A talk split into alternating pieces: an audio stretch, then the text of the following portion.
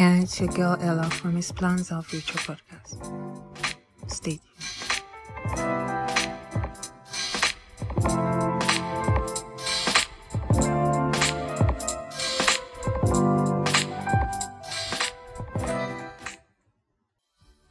Hello, people. Welcome to His Plans Our Future podcast, where we journey together to know God's plans and purpose in our everyday life. My name is Ella Samuels. Our journey starts now.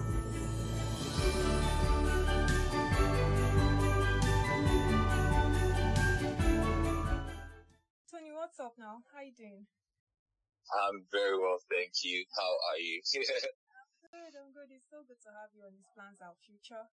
Thank you so much for actually honoring this. actually, I had it in mind that I was going to invite you, but I was just playing it in my spirit. I was just, actually, the Holy Spirit that told me that I should actually contact you about this. So I was Wow. just like, ah, okay. so I just to this and I was very happy. I'm very happy actually that you are here. So for you guys out there, I'm speaking with Tony Ajayi. Tony Ajayi is a content creator. He's into photography, videography, design, and he's also a leader of this community, City from Zion Collective, right? So, and so he's into, you know, always into young Christians like us, you know, leading people like us. So I think he's no better person to talk about what we are going to talk about.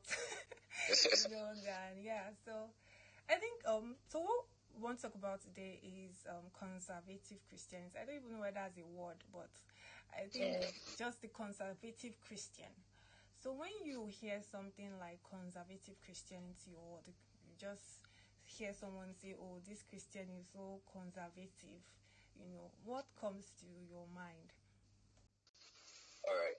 Um, okay, before I begin, I'd just like to say thank you for having me on the podcast. It's it's it's such an honor, really, to be you know called and to be on here. I'm I'm not taking it for granted. I mean, we've been friends for a while, but again, thank you, thank you for having me. Yeah. So yeah, conservative Christianity. Um, I, I- would say okay. First off, I, I would just like to um maybe try and expand on the word conservative, um, so that you know we can have like a background on what's really. Because I mean, to some people, this might be the first time they're hearing even the word conservative Christianity, right? So, what does it mean to be a conservative? And um, textbook dictionary definition is um, to be conservative is to be averse to change or innovation and to hold traditional values, right? Yeah. So if you are to then, you know, connect that with Christianity, so we can then say like we can define conservative Christianity to be or a conservative Christian to be a person who holds strictly the traditional values of Christianity, right? Someone who holds the traditional value of Christianity. Now, like I said, this is just textbook dictionary definition.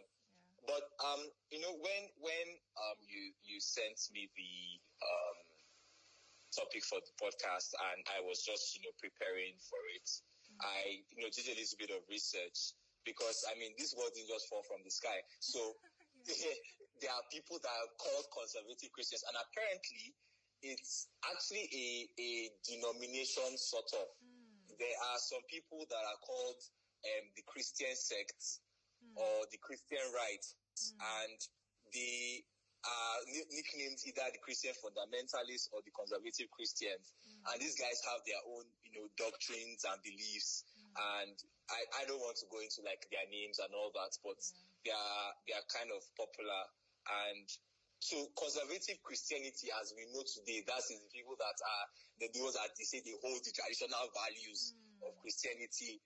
They a lot of their ideologies stem from what this group hmm. um, have as their own values, hmm. right? So their ideals are things like, oh, they, they are super into, you know, having um, like school fellowship, school prayer, like that's in like public schools now. That's one of the things that they push for.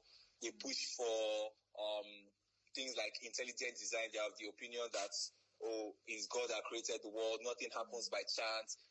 everything is made by God's design and it's an intelligent design. They are super into the Sabbath. or they call it sometimes they call it sab- Sunday Sabbatarianism, Hmm. right? That you have to keep Sundays or a special day. I'm sure you are beginning to know the, the people I'm speaking about, Yes. right? So, so yeah, a lot this this um, and then they are super against. So they have things that they are for, and then they have things that they are against. Yeah. So yeah, things like abortion, things like sex education in like primary, secondary yeah, schools, yeah. all those things they are super against them, Mm. right? Yes, yes. And like I said, so some of these beliefs that they have are scriptural to Mm. some extent. I, I'm not saying they are not, Yeah, but yeah. conservatives generally, like when we think of the term Christian conservative, they tend to be more with a, more extreme Hmm. with their with their execution or with their beliefs. Hmm. They there, there's usually no balance to their beliefs. So Hmm. It's either this way or not you're, this you're way. on exactly they are not willing to they are not so it has to be seen from their perspective right Mm. so a conservative christian is one person that is like, like oh no this is this is how it has to be done it has to be done this way we have to follow the Yeah. principles right